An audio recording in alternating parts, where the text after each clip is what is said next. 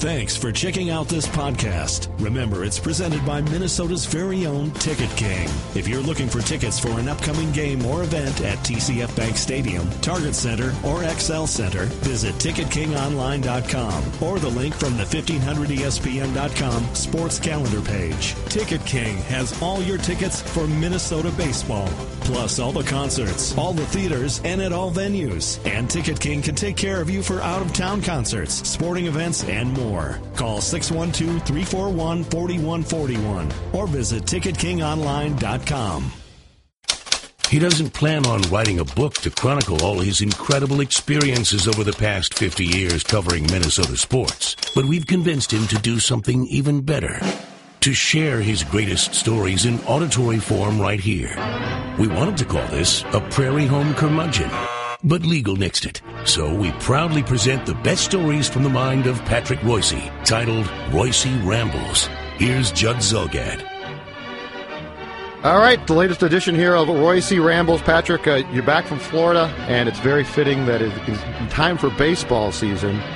Uh, your baseball stories go back, obviously, years and years, especially with the Twins, back to a time before you even covered the team and actually were a young fan going to Met Stadium. Yeah, I was at the first ever game they played in 1961. Uh, you look at the crowd and say, how come there's only 24,000 people there? That's because they were still building the stadium. Uh, the, uh, the right field, which became the big grandstand, big mm-hmm. part of the grandstand, was still being built, the upper decks of those. And uh, it was a minor league stadium holding 10, 11, 12,000 people before they got their major league team. And the funny thing is, they were always going to finish the left field line. They never did. They kept oh, were they those, really? Yeah, they were always. That was the, when you go back and look at stuff. The this is. I don't know if we used phase one and phase two like we did then, but this was the right field line was phase one, and then we are going to do phase two, and mm-hmm. those rickety, often condemned bleachers in left uh, down the left field line stayed there till the bitter end. Never, never did get fixed. Did you in your youth when you were at a game? Did you ever have the privilege of walking behind those and seeing that the way they were basically chewing gum together? And it, it's amazing that when you had a Viking crowd there of people yeah. stomping their feet, that those things didn't collapse and kill thousands of people. But uh, but they never did fix it. But that's why sixty one. Uh, the Twins had been in Yankee Stadium. Pete Ramos uh, shut out Whitey Ford, first ever game, 6 0 we were going to win the World Series, and then we came home and lost to Joe McClain and the Washington, the expansion Washington Senators. The new Washington team came here, and boy, we walked out of there with our daubers down that day that we lost to the team that had replaced us at right. Washington, the expansion team. But it wasn't, as I recall, 61 wasn't bad weather-wise, but 62 is the famous year where there was snow basically on the warning track and the outfield and all down the lines and stuff. They had a great big snowstorm in '62, and uh, that was cold and miserable, and there was snow all over. That was uh, that was when you were reminded that baseball in Minnesota can be a little iffy in April. So. Well, and they didn't have heating coils at the time, oh, no. and I mean now if, it, it can rain was, all day, and it's fine. Yeah, and the field was crummy. You know, I mean they can get rid of this. If they had some snow, they can just turn on the heat in the field and uh, and melt it if they wanted to. But back then, uh, I don't know what the field was clay or peat or what it was, but if it rained uh, in the spring, there'd be pot. There'd be a, a you know a pool out in left field. It, I, I tell the famous story about Brant Alyea was the uh, new slugger in 1970. They got this guy who's kind of a journeyman, but he's he's started his career with seven RBIs in Chicago. Mm-hmm hit two home runs in Comiskey Park, and he came home, but it had been a terribly wet spe- spring in '70, and they put they had a bad spot in left field, and they put a mat out there, like a huge oversized. You remember the mats they had in the on deck circles? You yes. know, you know they they got big, whatever that surface, that rubbery surface, and they put it out in left field. They to cover a I don't know how big it was. It was maybe 20 feet by 20 feet or something. Okay. Alyea never left it for like a week. he was he just stood on it for didn't make any difference if a right-handed pull hitter or a left-handed pull hitter was out. If you looked out there, Brant was standing on top of the gonna rubber be on it? because he didn't want to have wet shoes. So uh, it was, uh, it was, uh, it was, it was, you know, baseball in April out there. Well, you look at the crowds. Here, here's a good one for you, Judd. I looked it up. Uh, I looked up the Pete Ramos game.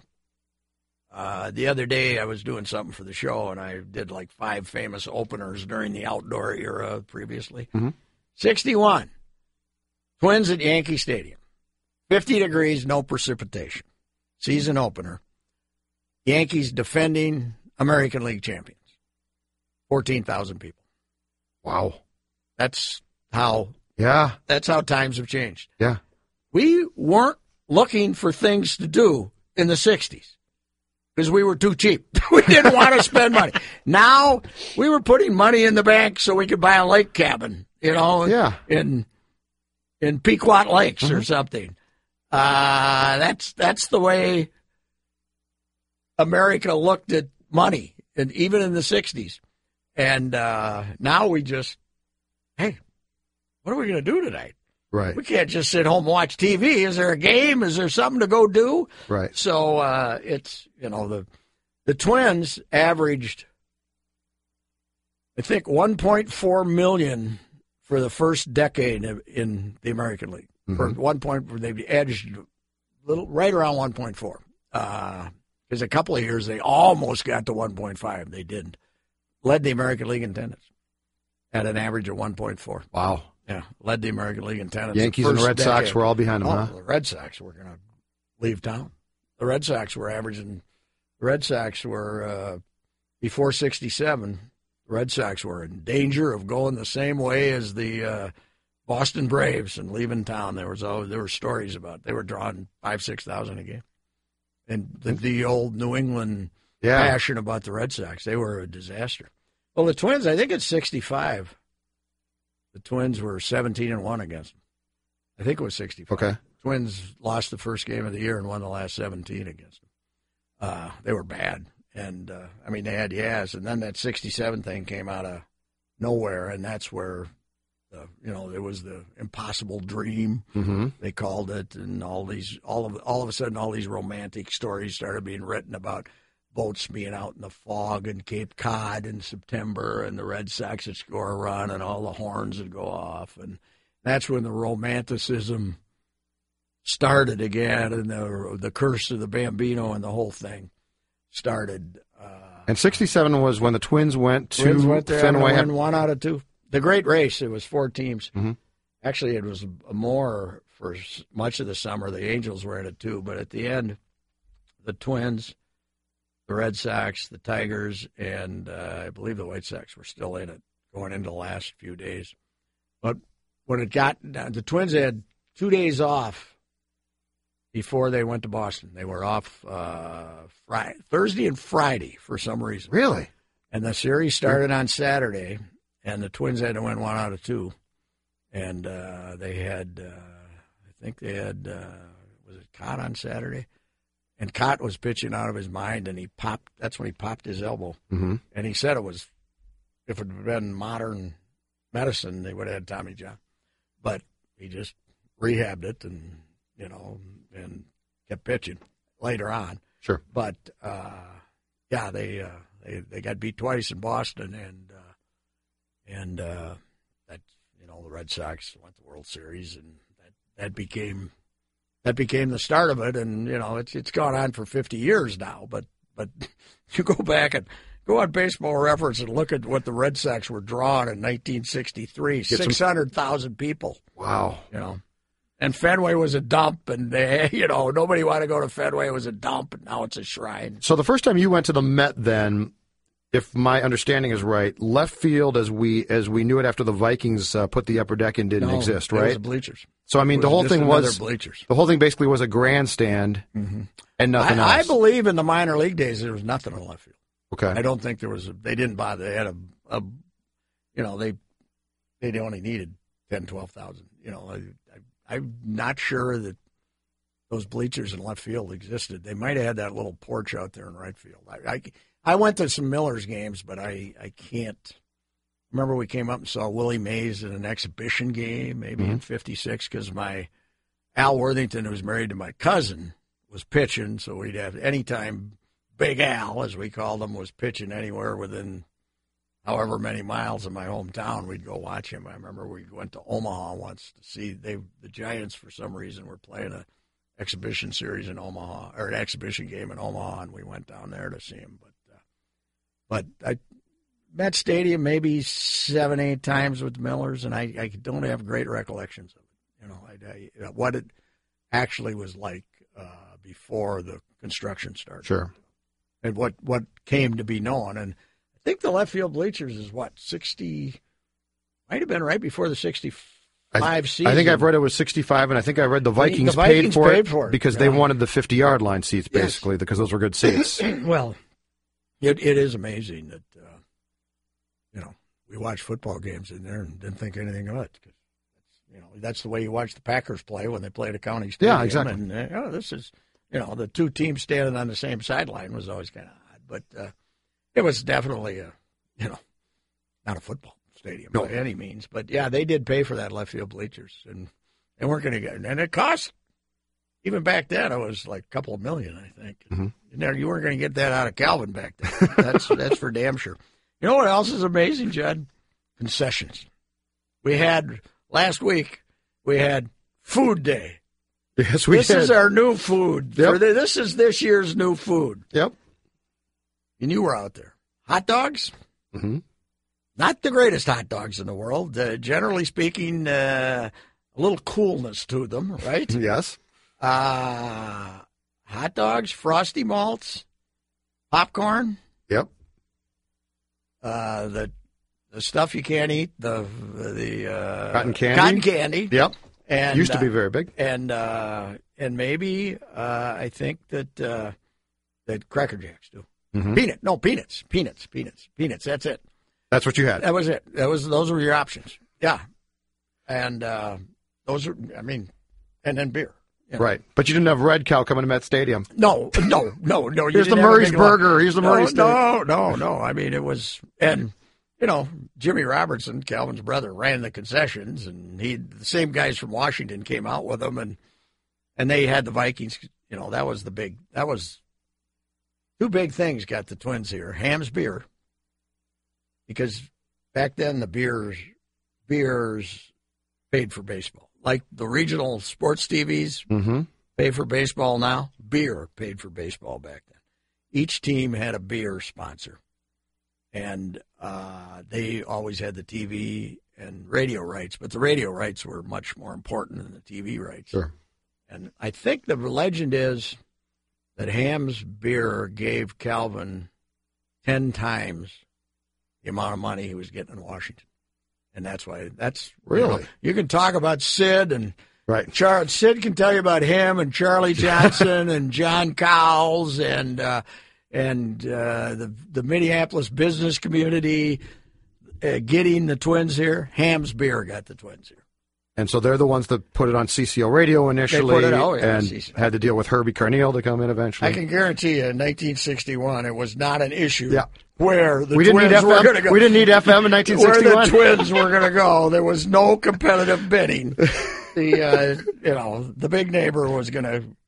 I mean, the people would have been in revolt if they didn't put the Twins on the big neighbor back.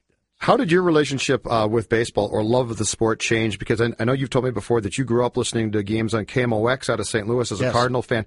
When the Twins got here, how much did that up your love of the game or to finally Well, have not a my team? love of my game, but it was probably the thrill of our life. My one of the you know, I mean, take away family and other things. Sure. This is one of the thrills of my life. As a, I was a 15 year old kid then, and uh, when Calvin announced it in at the end of October. Now the guys in the know, I was still in 60, still in Fulda, so we'd see what we'd know what we read in the paper. That's all. But I think even though there were rumors. What what you were also reading is there's no way, you know, that you were reading that Calvin wanted to move here, but that there was no way baseball would leave Washington because they were afraid they would lose. Even then, they were afraid they'd lose their uh, antitrust exemption. Mhm. So I don't think maybe I'm wrong, but as a, as a 15 year old kid, it caught me by surprise that we were getting Major League Baseball. We knew we wanted it, and you know I read the sports section every day. That's how I got my sports news. Either that or I got it on KELO in Sioux Falls, which had a 15 minute newscast, and they told us how Augustana came out. Mm-hmm. But, I mean, so we didn't have TV down. I mean, we didn't have Twin Cities TV down there, so we weren't whatever they were reporting. But on the day, on the day it was announced, I remember it almost being like, because we all love baseball. All kids love baseball then, and it was my old man couldn't have been happier. I know that he was a you know big baseball guy. What was that first game like? To walk into a big yeah. league ball. Oh yeah, big it league was, ballpark. It was, it was the buzz. It was the. I remember. I think we came up and went to Murray's the night before because that was my father's restaurant, and that was the, we were going to go to the game the next day, and that was the, all the talk in town. I mean, because the Gopher football was all we had. We really cared about. I mean, the Lakers left in April of 1960, and everybody went ho hum. Mm-hmm. You know, it wasn't that big a deal, and. uh you, you got to remember that I think the NBA was an eight or ten team league in 1960. So, but yeah, it was it was fantastic. It made us major, even though we knew we were getting a Viking, uh, an NFL team mm-hmm. earlier. Uh, it was an expansion team. The, the and baseball was as baseball's dominance over the NFL in 1961 was the, is the equivalent of the NFL's dominance over baseball today. Sure. So you weren't major. The fact we were getting an NFL team didn't make us major league. We became major league the day Calvin made that announcement. Had you been aware of the stops and starts when they recruited uh, what the Giants were going to come here at Giants one time? Were one. Cleveland yeah, they talked to. Cleveland was. Had that been news, or in that yeah, day and age, that really not the news? Newspapers, but it never got. You know, it never got to the point that people were saying, "We're going to get a team. We're going to get a team." It all less. It, it all started with the with the Braves. You know, all of a sudden, you know, the, this team shows up and goes to Milwaukee, and they're drawing two million people, mm-hmm. unheard of. And we were taking buses. I remember going to Fairmont and getting on a bus as a ten-year-old kid, and going to at seven in the morning and driving to Milwaukee and going to a game. And they played an afternoon game, like at 1.30 in the afternoon, and then driving back. I mean, really. Minnesotans were going to Milwaukee in droves to see Major League Baseball.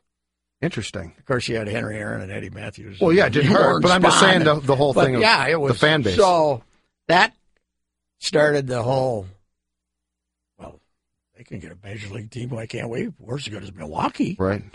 And uh, you know, of course, Milwaukee. I'm sure if you look it up, they got they got the Braves because of beer too. Mm-hmm. You know, I, I, Miller or whoever. I, I assume Miller had their rights in the early years. I can't remember, but I remember there was a Fairmont radio station that the Braves played a whole bunch of day games back then, even in the summer to draw the regional crowd. You know, to to get sure. the, to get the Western Wisconsinites and the Minnesotans and and you know the so they could get back home. Mm-hmm. You know? We were we love baseball, but we weren't going to pay eight bucks for a hotel room. You know, right. it was bad enough to pay four bucks for a ticket. For right. God's sake, you weren't going to go stay. Yeah, you're old man. I mean, I'd go to a baseball game in Milwaukee. Yeah, from Fairmont to Milwaukee and back, and the old man would give me a ten dollar bill, and I thought I was rich. You know, so I mean, it's a it's a completely different animal. But that's what got us going. But I never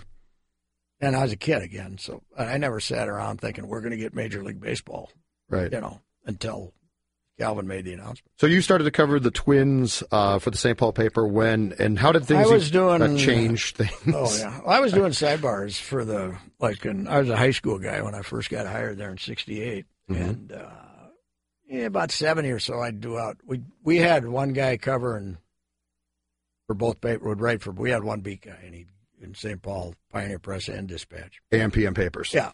And we'd, you know, we'd, when he was home, when that writer was home, like, uh, who was our beat guy then? Arnold was not the, still the beat guy. Arnold Goethel was the original. But I can't remember who the, I guess Arnold still was the beat guy because Bill Boni's, Boni's the guy that hired me. And he was, Arnold then and ended up getting that job. So it, when, during the summer, we'd send out another guy to do the afternoon stuff. So you'd get On the road, you'd have to write for both, but at mm-hmm. home. And I was that afternoon guy sometime, or, or they'd send out a a side guy to write sidebars for both papers and stuff. And I did some of that in '70, but my first year on the beat was '74, as a when I became the, the beat guy for five years for the St. Paul paper.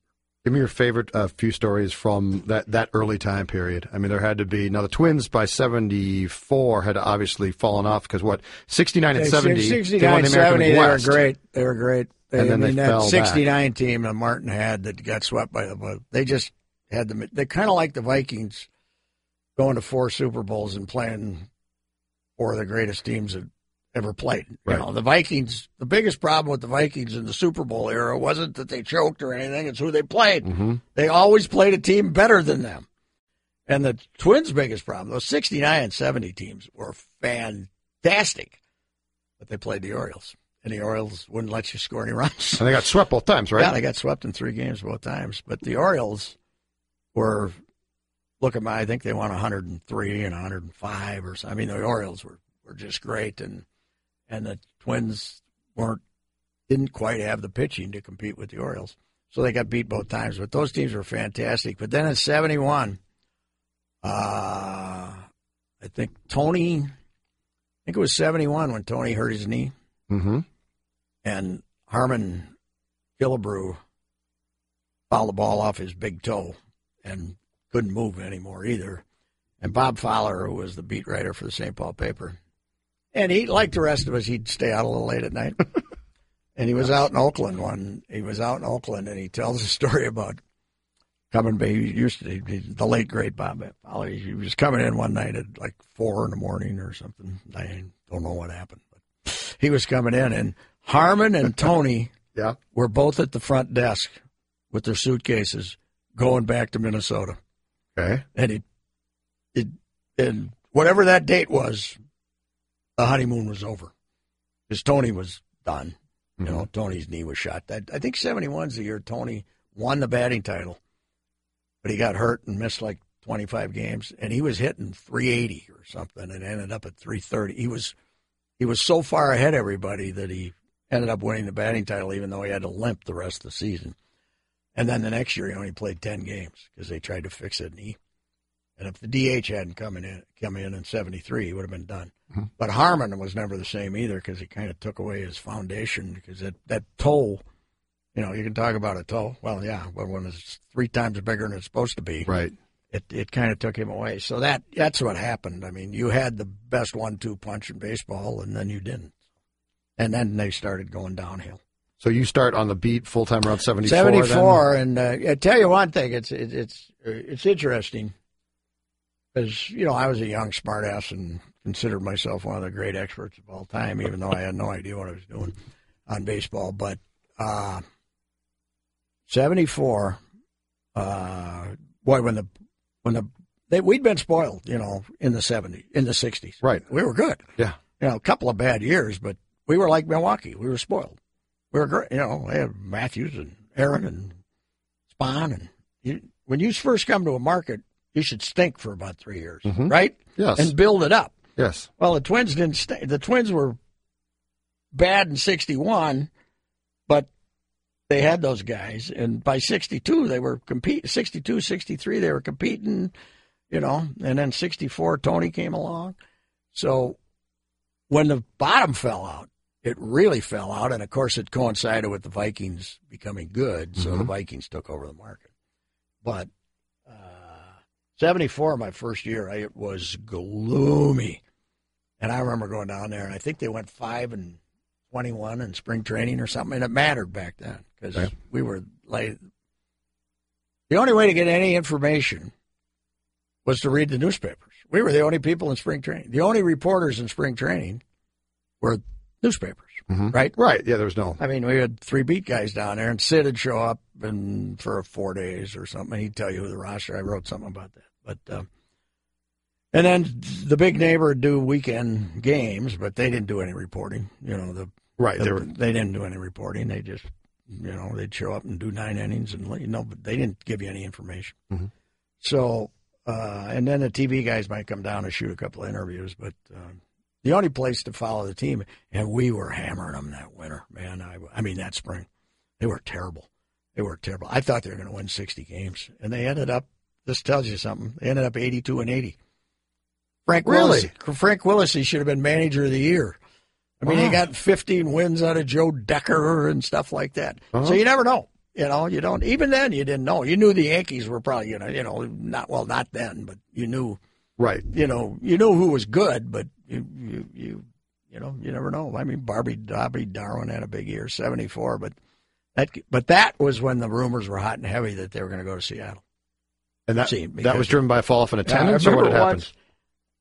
Didn't take me long to get into the game. I, I was a. If I go back and look at it, there's a lot of cliches and stuff in, in my writing, but but getting out and and traveling really for the first time, I got exposed to a lot of great newspapers and writing. I, I started to change a little bit. I remember uh, they lost a doubleheader to Oakland June or July, and no people had been coming to the game. That they drew six hundred thousand, six ten, something like that. And I wrote a thing that is kind of a. It was a two act play called "Death of a Franchise." Was the lead, you know, and that was the headline. Twins star in Death of Franchise. And they went nuts. The Twins went nuts. Jimmy, uh, the, the, the, the Jimmy Robertson tried to hurt me the worst he can. He he he, he they started closing the bar a half hour after games. In the The- Met Stadium in Met the Stadium, downstairs. the Twins room. Yeah, and uh, so the Twins room was famous for staying open till two in the morning, and and uh, and but anyway, then they kind of rallied and and played, and then the and then uh, the uh, American League wouldn't let them move, and you know Did they actually, did they wanted- try and move, or were they just Calvin was flirting? There was you see they were trying. Seattle was suing them because they had the team for one year, right? the pilots? Sixty nine, Sure. and then they moved to Milwaukee. Yep. And the Seattle was suing them for that, and they wanted to settle the lawsuit. They wanted to get somebody out there, and by '74, the Twins were in such bad shape. Calvin was raising his hands, and he was willing to go. But I can't exactly remember that that became, you know, the Tampa rumor was later. That was the Harvey Mackay buyout a decade later. But I can't remember what short circuited. But there were, I know from the winter meetings, uh, there were rumors that the Twins were being eyeing Seattle. So that didn't help the attendance either. Yeah. But 74, and then if Frankie Quilici was the next year, I think, 75, he had a three person coaching staff. Bob Rogers yeah. was the pitching coach and the bullpen coach. And then he had Vern Morgan and Ralph Rowe, who were both 65 year old guys who couldn't do anything. hmm And they wouldn't travel a pitcher on the road for BP.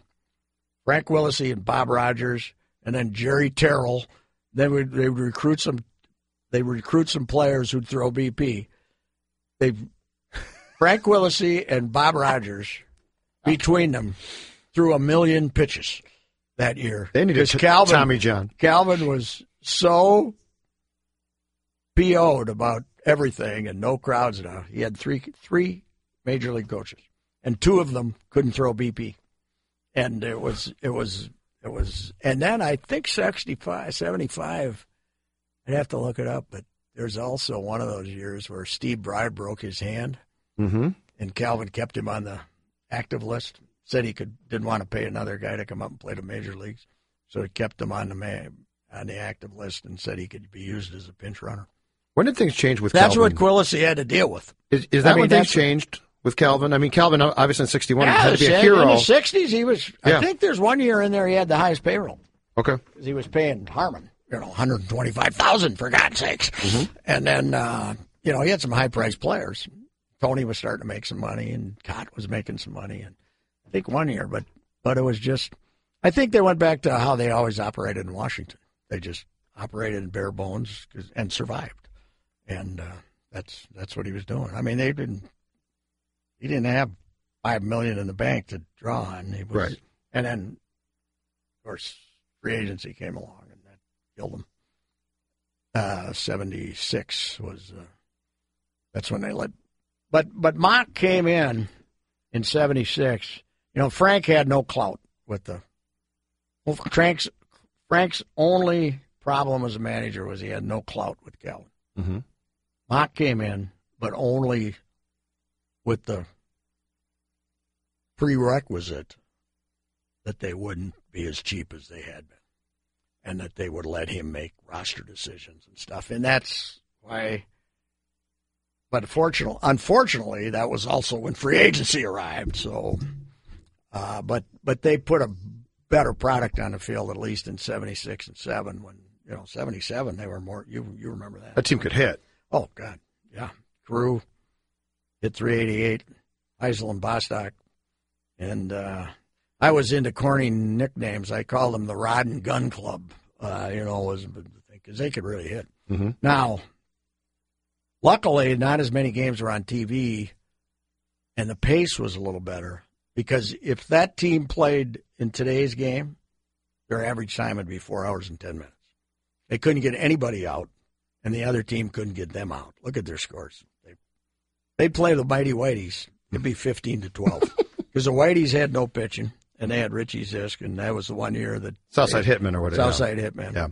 And uh, the Twins had all these guys, and every game it'd be 15 to 12, and that's when Mauch, every time he had a chance to win a game, he'd put poor Tommy Johnson from St. Paul in, and he by August, Tommy was taking Novocaine shots in his in his shoulder and was dead. He he ruined. Uh, I love Mauch. He was a great. He taught me more baseball than anybody, but he was he abused relief pitchers, Mm-hmm. even when everybody abused him. You know, he just you know he ruined Tommy Johnson. Tommy never got qualified for the pension. I don't think. A great great kid over in St. Paul, but he, he ruined him, and he tried to ruin Campbell, but Campbell got out after '76 and got a big contract. If you go back now, though, as you said in baseball reference, look at what Bill Campbell threw in I like think it was 167 innings. It's off the charts. As the closer. yeah. But you got to also know this, folks. We didn't refer to them as closers back then. Closers came late seventies, maybe. It was stopper. You were the stopper, so you would, and even going back to Al Worthington when they go to the World Series in '65, you will see that he would pitch three innings to win a game. If you had a chance to win a game, if you were ahead four to three after 6 Mm-hmm. you didn't bring in Efron Herrera, followed by uh, Wade Davis, followed by Greg Holland. Mm-hmm. You brought in Al Worthington, and he'd try to get you nine outs. But then the next day, if you were in that same situation, Johnny Klippstein would try to get you out. You know, Get you the nine outs as yeah, opposed to yeah, I'll get you five outs or something. If you if you blew out Al Worthington, your stopper Mm-hmm. on Wednesday, trying to win a game, then it had to be like your other three guys would try to get the nine outs, and then on on Thursday, Sure. And Johnny Klippstein would be the last one, but you might you wouldn't let him get nine; he might get 5 Mhm. and then on Friday. If you were ahead after six, here came Al Worthington again for three innings. So it was a completely different, completely different animal. I don't know. Somebody knows, not me. I can't do it off the top of my head. Who the first one inning closer when when that started? Mhm. I'm I'm not sure. Was it Eck in the early '80s, late '70s? Some somebody Eck in the late been- '70s. It changed completely. that would have been late 80s. Actually, when pitching changed was uh, with uh, the Mets of uh, 67, 8, 9, when uh, the pitching coach, who was, I believe, Rube Walker, convinced them to go to the five man rotation to protect Koosman and Seaver and Nolan Ryan and uh, Jon Matlack and I can't remember who else, but all those young arms they had they had like all these twenty four they had like the Mets now. Yeah. And they he convinced them to go to the five man rotation. And that by the early seventies everybody was doing it. And that's when it started to that's when it started to change, although it certainly hadn't changed in Minnesota because as far as protecting pitchers was still not a not a thing, you know, till maybe the mid eighties, I don't know. Your uh, your favorite Twins character is who you have covered? Well, Puck's number one, just as a you know, just as a as a. What I always loved about the Puck I mean, it wasn't because he's a great interview, because he was a great interview, but he never said anything. It was just babbling nonsense. Mhm. But but it was fun. Mm-hmm. But what makes him the greatest teammate I've ever seen is you could be. Back then, we had access to the locker room, clubhouse, whenever we got there. You know, if you if you got there at two in the afternoon, you went in. You know, if you needed to get a story Right. or something. Now it's hour, three hours before a Yeah, it's for more- an hour or something. much more set. And then you don't get in after BP, whatever it is. But you might be in there at two two thirty in the afternoon, and you people I don't think Judd realize how early players get to the ballpark for a night game. You know, they start wandering in at twelve thirty, one o'clock, and managers and coaches are there by then. But you might be down there at two thirty, sitting at somebody's locker talking to them, and it might be quiet. Didn't have cell phones, but people would just kind of be chatting two by 2 Mhm. And Puckett would walk in, and it would be chaos instantly. people giving him crap, him giving him crap. It was chaos, uh, and it was really evident. It once they got to Fort Myers, where you had a big clubhouse in spring training, because in Orlando the clubhouse was such a, uh, a maze that Mhm. you know if somebody walked in you didn't see him necessarily, but in Fort Myers he'd walk in at seven thirty in the morning and it could go from absolute silence to guys with eighty eight on their back would be giving him a hard time. Not not too many veterans would take crap from a guy with eighty eight Right. but he he invited it, and, and that's what made him a great teammate. And uh, so he was my favorite. Randy Bush as a guy was just one of the great guys that ever lived, and uh, Laudner, a lot, a lot of those guys from that team, the the, the unlikely guys, and uh, you know, there's there's been a number of them, but I, I guess the puck would be number one. But going well, my all-time favorite number one athlete that I've ever covered is uh, Oliva, but I was only for a couple of years. But Oliva's one of the great human beings that ever lived. Just because he's a good guy, or was It's he? always been fun and interesting. I, I find him amazingly interesting. That you know he's there's all this stuff about you know Leo Cardenas hasn't gone back to see his family. Well, why not? Mhm. Tony's been back 25 times. Get on a plane, go through the paperwork, and go back and see your family. You know, you've been able to do it. Tony's done it 20 times. But I've just found him fascinating. Plus, he's the best player. To me, he's the best player in Twins history. But short, unfortunately, his his greatness is only eight years, 64 to 71.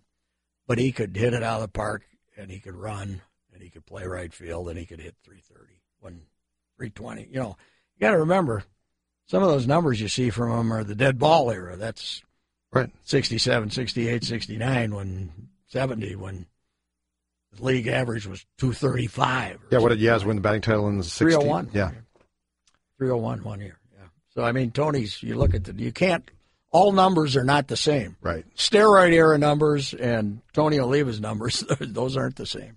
When the 87 and 91 teams won, especially 87, what was your feeling given the fact that you'd grown up watching these guys and by 87 you'd been covering them forever?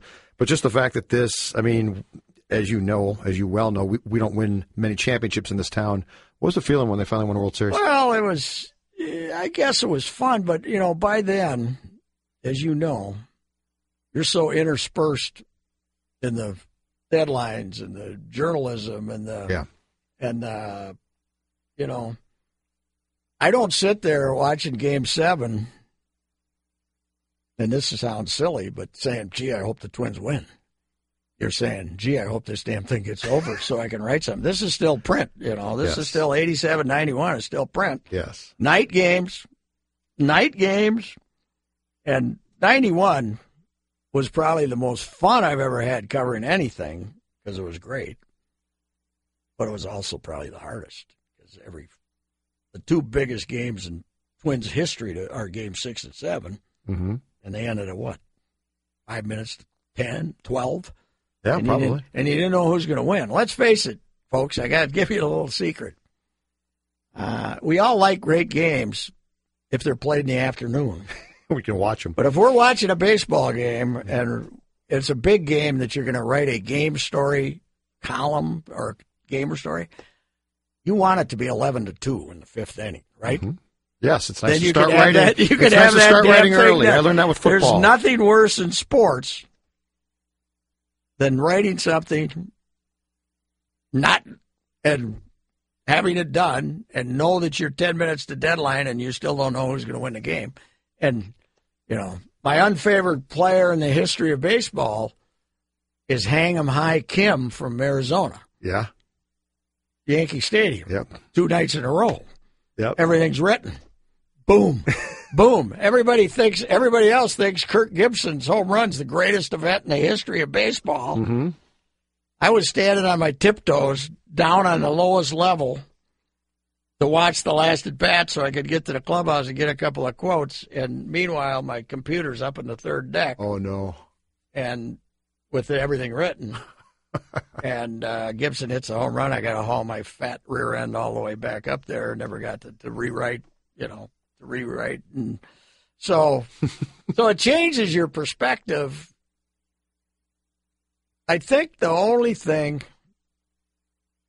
it was such an opportunity to write wonderful stuff. And I do remember 87 we're all sitting. I'm, I'm in St. Paul then, and we, you know, we broke out the troops. We had four or five people in Detroit, and we're up there hacking away. The Twins. By the way, that's the best week of baseball the Twins ever played in their entire lives. The week against the Tigers. In the Any LCS any team, Okay. any Twins team in 55 Really? years. Wow. That was a great team, and the Twins played them off their feet. Mhm. The Twins, everybody played great. Gagne, fantastic. Gaetti, fantastic. Brunansky, I mean, everybody played great. It would have been a sweep if Reardon hadn't given up the home run to Pat Sheridan. I mean, they played great. And, but we're up there hacking away, and we start hearing, hey, they're, there's gonna, they, they expect 10,000 people at the airport. They're going to, they're going to, they're trying to figure out what to do. And then you hear, well, they're, now they're expecting 15,000, so they're going to put them, put it down in the dome. And we're hacking away. Mm-hmm. Then all of a sudden, it's, they're saying, you're hearing downtown is absolutely jammed. They're going to have 30,000 people there. And I remember saying, boys, I think we're in the wrong place.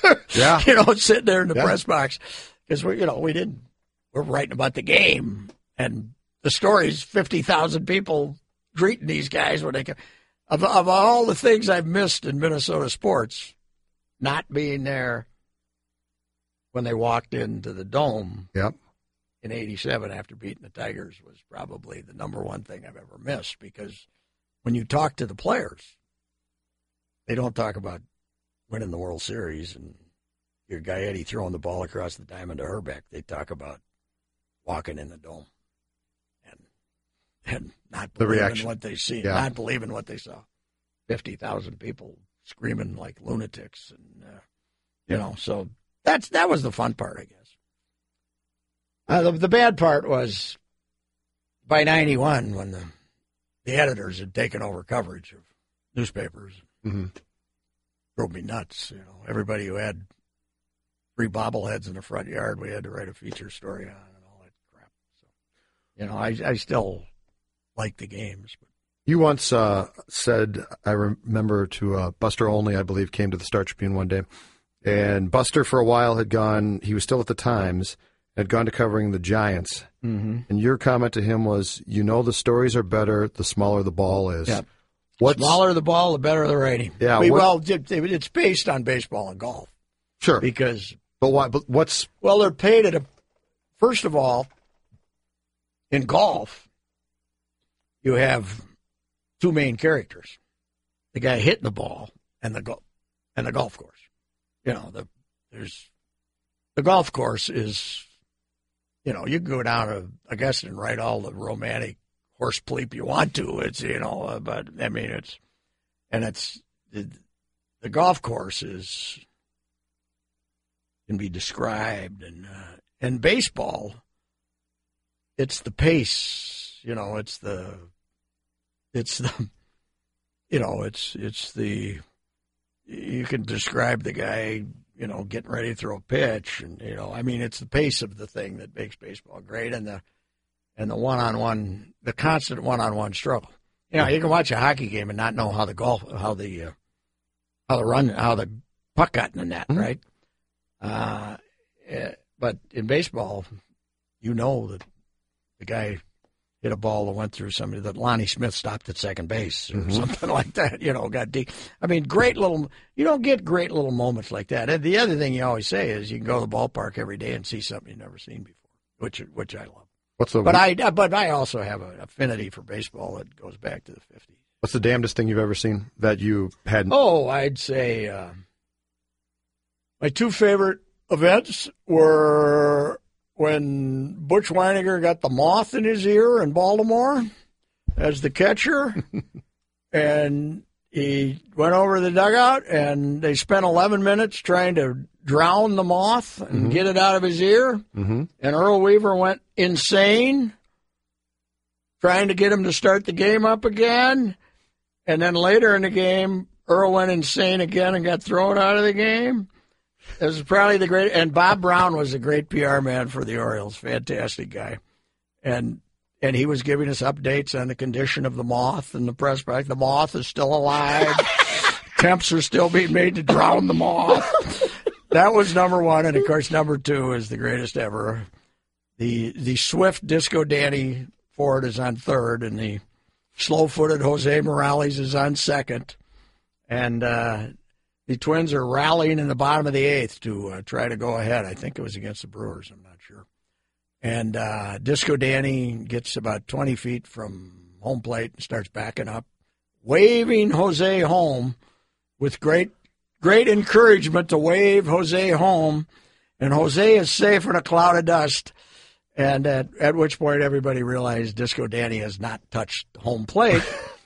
meaning meaning that meaning that uh, he was out, the rally was dead, and uh, Gene Mauch, Joe Brinkman was the umpire. I think I think it was Joe Brinkman was the umpire, and Mauch comes out of the dugout, and you can see the steam coming off his head, and he walks by, and Ford is walking by him, and and Mauch Mauch is going out to check with Brinkman to see if what he thinks happened actually did happen. Yeah.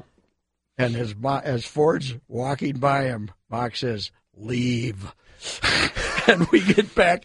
We get back to, uh, there after the game. This was bottom of the eighth, so we play another inning. We get back to the game, and Disco Danny's gone. They took him out of the game, but but Danny failed. Who I love, I love Disco Danny. But he failed to score from third before Jose Morales stopped from second. You're not going to see that again. And was Disco Dan your? Did, did you give him the disco? I didn't get no. I didn't because you've I got- you've given- uh, everyday Eddie. That's me. Carl Willis, and right? Carl Willis, the big train. That's me with the help of Kevin Tapani giving me the train whistle, causing me to get to the okay. the uh, the train. But but uh, those are but uh, Disco Danny, I I can't take credit for that. I don't know where it started. It just became so clear that this was a disco guy that I think Perfect. it just I, it could have been a fan. Mm-hmm. You know, it could have been a letter to the editor. I don't know. I, I, I can't take credit for Disco Danny, but Disco Danny is he is. I mean, for people of that dis, generation Yeah. who are Twins fans, you just say Disco, you know, and they all know who he was. You had some great characters there with what Norwood, Bombo, and Yeah, Dan my Ford. favorite of that era was probably Lyman Bostock. Great guy, fantastic guy, funnier now, talk like crazy. Hell of a Used player to call too, me? Poison. That was my nickname for me. Hey, Poison, take it easy. I mean, when he was the last time I saw him before he got murdered in Gary, Indiana, Yeah. was he was walking out of the, the Angels had been in uh, Met Stadium and and Willie Norwood and Hosken Powell and Bumble and and he was buddies with Willie Norwood and Hosken Powell, a couple of African American guys like him. And he said, and he was walking out, and I'm walking down a car, and he said, "Hey, Poison, take it easy on my guys. They tell me you're killing them." You know, Willie and Hosken. I said, "Well, they're struggling, Lyman, or something like that." He said, "I said, I'll see you," and uh, he got killed two days later. Last thing, uh, Carew. Uh, I remember there was a piece on you, Patrick, years ago in Minneapolis, St. Paul. This is 20 years ago or more than Mm-hmm. that now. In which you, I think you said Carew was your favorite twin at that time. Had had been your Well, favorite twin. Well, as a as a player, I'm you know, I think what I probably said is covering him in '77 was Okay, probably. but just as far as his, Yeah, I got along with him fine, but he was a moody guy. Mhm. I always said that uh, Rod was. Uh, I got along great with Rod, but it was hard work. Mm-hmm. you know, some some guys are hard work, and Rod was hard work because he he admits it. He was a very moody guy. He's a much, you know, even before the heart attack, sure. he was a much mellower guy later in life. I think his daughter's death changed him quite a bit, but he was a, he was a moody guy. He would uh, he would uh, there'd be some days he didn't want to be around him. He did not seem to enjoy his greatness as much as he could have mm-hmm. until later in life best ability with, the bat of, of any twin well, you as far as, yeah, I mean, he didn't hit out of the park. And, he didn't hit out of the park. Right, but I'm saying as far as just no, a natural hitter. Seven bat. Tell you one thing. Walking in a house and seeing seven of those things on a little little showcase yeah.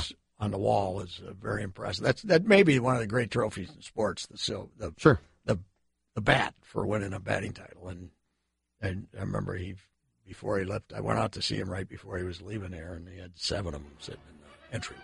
So that was impressive uh, to entrance. To Seven's not too bad. No, no. All right, sir. We'll do uh, it again soon. All righty. Thank you, Judd.